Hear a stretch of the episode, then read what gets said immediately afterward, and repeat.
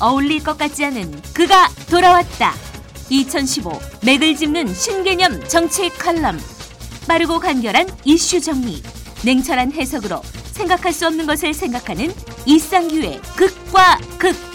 여러분 곁을 아주 강렬하게 천천히 다가옵니다. 많은 청취 바랍니다. 안녕하세요. 극과 극 칼럼 뉴스를 진행할 정치평론가 이상규입니다. 누구나 쉽게 어디서나 명쾌하게 세상을 해석하는 당신만의 칼럼 해석 코드를 알려드리겠습니다. 먼저 오늘 꼼꼼하게 챙겨봐야 할 오늘의 키포인트 뉴스5를 알려드리겠습니다. 무식하게 그냥 뉴스 많이 알고 있으면 머리만 아파집니다. 뉴스 정보는 양떼기가 아니라 질떼기입니다. 객단가 높은 뉴스 정보가 필요합니다. 5, 4, 3, 2, 1, 0. 오늘의 키포인트 뉴스 5입니다. 첫 번째 뉴스는 이산가족 2차 상봉단 속초 집결 24일 금강산으로입니다. 두 번째 뉴스는 5차 회담 왜 했나? 2시간 답답한 줄다리기만입니다. 세 번째 뉴스는 아이유 차트 올킬 23 등 새 앨범 7곡 음원 사이트 점령입니다. 네 번째 뉴스는 신승훈 9년 만의 새 앨범 듀엣 파트너 영화 배우 김고은 낙점입니다. 마지막 다섯 번째 뉴스는 돈 매팅리 감독 LA 다저스와 결별 새 감독 후보군 8명입니다. 지금 인터넷 뉴스 검색 바로 시작하십시오.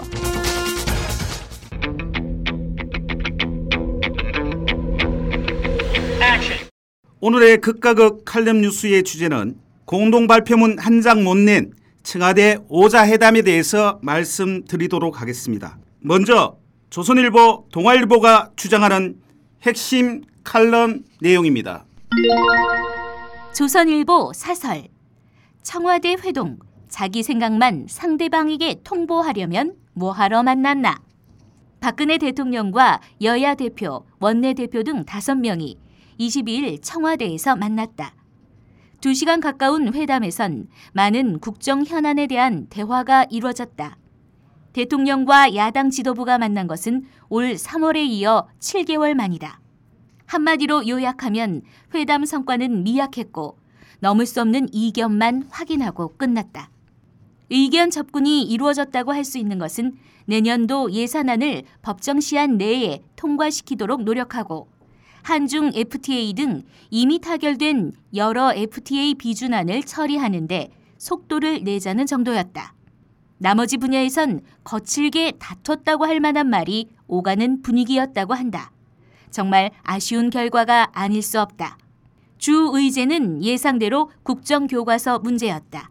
1시간 48분 중 30분 이상 논쟁이 벌어졌다. 대통령은 교과서 갈등이 정치 문제로 변질되는 데 대해 안타까움을 표시했다.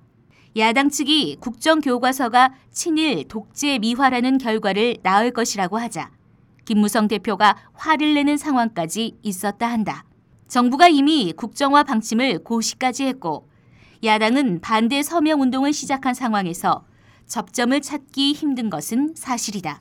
그러나 국정 화만이 검정 교과서들이 안고 있는 문제점을 고칠 수 있는 유일한 해답이 아니라는 것도 분명하다.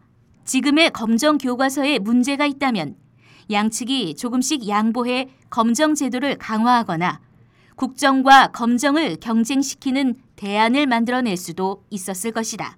그런데도 이 나라 최고 정치 지도자들은 일방적 자기 주장을 상대방에게 통보하는 식으로 대화를 끝내고 말았다. 분열된 국론을 정치가 정리해주지 못한 것이다.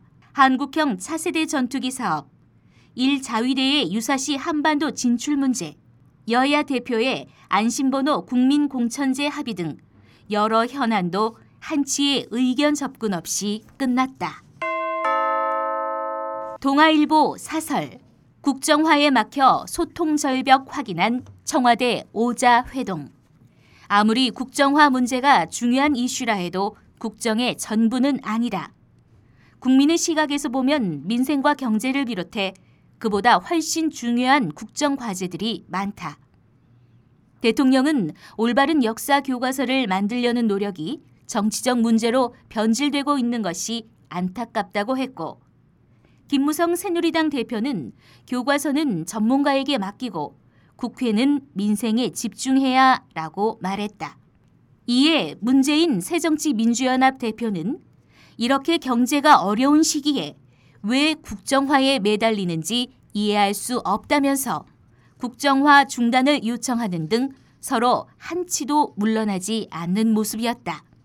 노동개혁 법안에 대해서도 박 대통령이 17년 만에 이루어진 노사정 대타협인 만큼 국회에서 조속한 시일 내 통과시켜 달라고 했으나 이종걸 새정치연합 원내대표는 임금 피크제 등 노동시장 구조 개혁을 통해 일자리를 만드는 게 아니다라고 맞섰다. 박 대통령의 방미 성과에 관해 문 대표는 남북 정상회담과 북미 대화를 박 대통령이 제안하고 추진하라며 국민이 공감하기 어려운 발언을 하기도 했다. 또 다른 반대쪽인 경향신문, 한겨레 신문이 주장하는 핵심 내용입니다. 경향신문 사설 야당 만나고도 국정화 비판론 귀다든 박 대통령 회동 참석자들은 역사 교과서 국정화 문제를 두고 30분가량 경론을 벌였다고 한다. 새정치민주연합 문재인 대표는 박 대통령에게 국정화를 중단하고 경제와 민생을 돌봐달라고 촉구했다. 문 대표는 이렇게 경제가 어려운 시기에 왜 대통령이 국정화에 매달리는지 이해할 수 없다면서 국민은 국정교과서를 친일, 독재, 미화 교과서로 생각하고 획일적인 역사 교육에 반대한다고 지적했다. 이종걸 원내대표도 국정교과서는 헌법 정신을 거스르고 역사 윤리를 실추시킨다며 국정화 철회를 요구했다. 박 대통령은 국민 통합을 위한 올바르고 자랑스러운 역사 교과서가 필요하다며 철회 의사가 없음을 분명히 했다. 친일 독재 미화 우려에 대해서도 어불성설이라며 적극적으로 반박했다. 대통령은 올바른 역사 교과서를 만드는 노력이 정치적 문제로 변질됐다며 안타까움을 표시했다고 한다. 한결의 사설 국정교과서 억지 논리만 되풀이한 박 대통령 청와대 회동 내용을 보면 박 대통령은 야당 대표 등과의 만남을 소통과 협의가 아니라 자화자찬과 일장 훈시의 기회로 여기고 있음이 분명하다. 박 대통령은 민생의 중요성을 강조하면서 각종 법안과 예산안 처리에 협조해 달라고 말했으나 이런 말 자체가 오만과 불통의 극치다. 교과서 문제로 민생을 내팽개친 사람이 박 대통령이고 이 문제가 해결되지 않는 한 전국 경색이 풀리지 않으리라는 것은 세상이 아는 일이다.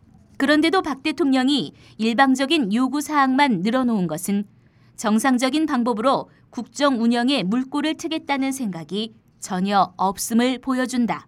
청와대 회동이 열린 이날 서울대 역사 관련 학과 교수 36명은 역사 교과서를 국정으로 전환한다면 집필에 참여하지 않는 것은 물론 연구, 자문, 심의 등 일체의 관련 업무에 협조하지 않겠다는 선언을 발표했다.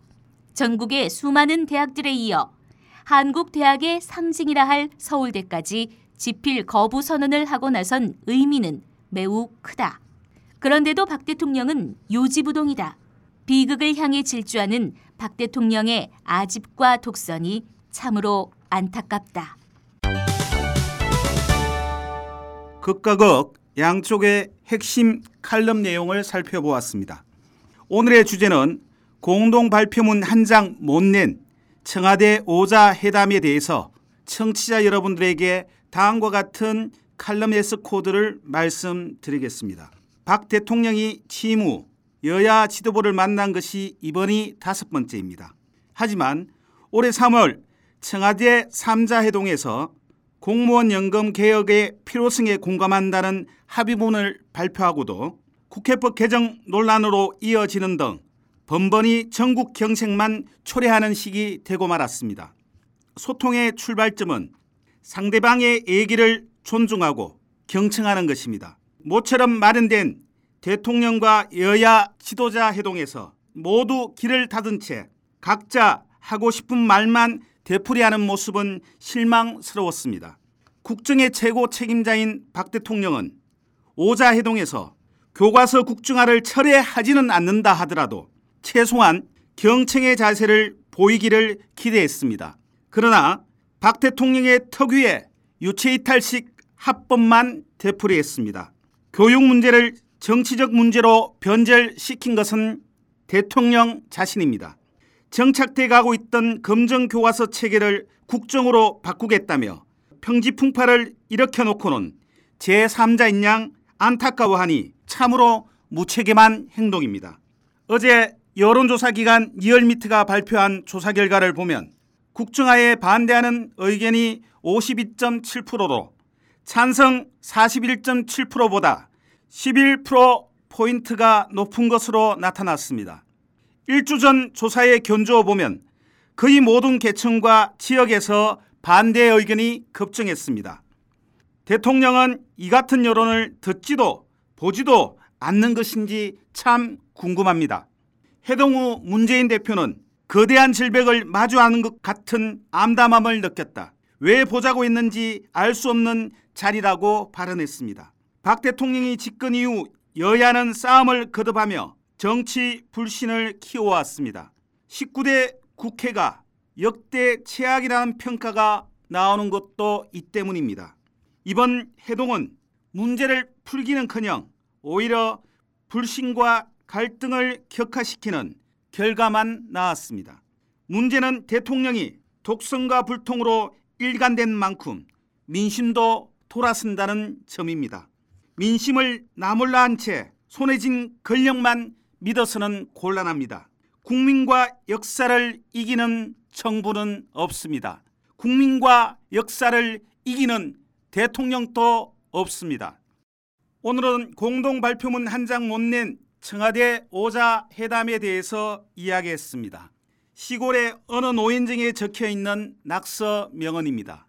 첫 번째, 내가 먼저 벗이 되자. 두 번째, 겸손하자. 세 번째, 과거를 묻지 말자. 네 번째, 이기려 하지 말자. 다섯 번째, 친교폭을 넓혀가자. 여섯 번째, 나무 말을 많이 듣자. 일곱 번째, 내가 먼저 인사하자.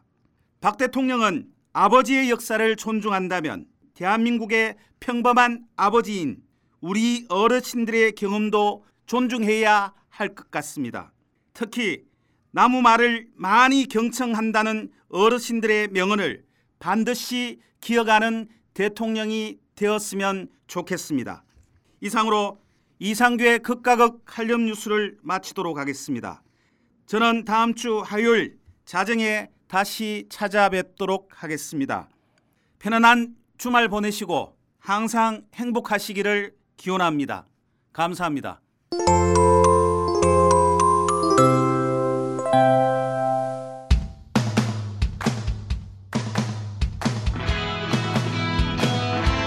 이 영화를 볼까 저 영화를 볼까 영화 홍수 시대의 정작 뭘 봐야 할지 모른다고요 여러분의 고민을 싹 날려버릴 방송이 찾아옵니다. 이름하여 전창걸의 부기 영화.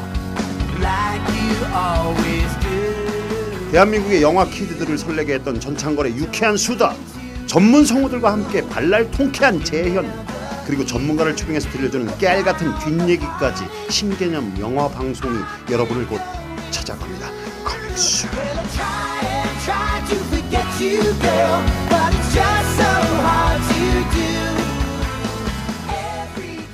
사람과 사람을 연결하는 공감 미디어 스마트 미디어 N입니다.